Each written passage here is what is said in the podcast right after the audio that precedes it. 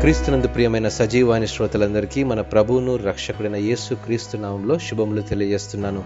అనుదిన వాక్య ధ్యానంలో కీర్తన గ్రంథము నూట నలభై నాలుగవ అధ్యాయము మొదటి వచనం నుంచి ధ్యానించుకుందాం. నాకు ఆశ్రయదుర్గమగు యహోవా సన్నుతింపబడునుగాక.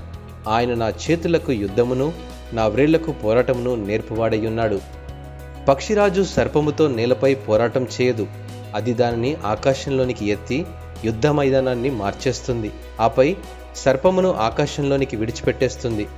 సర్పమునకు గాలిలో సత్తువ ఉండదు శక్తి ఉండదు మరియు ఆధారం దొరకదు.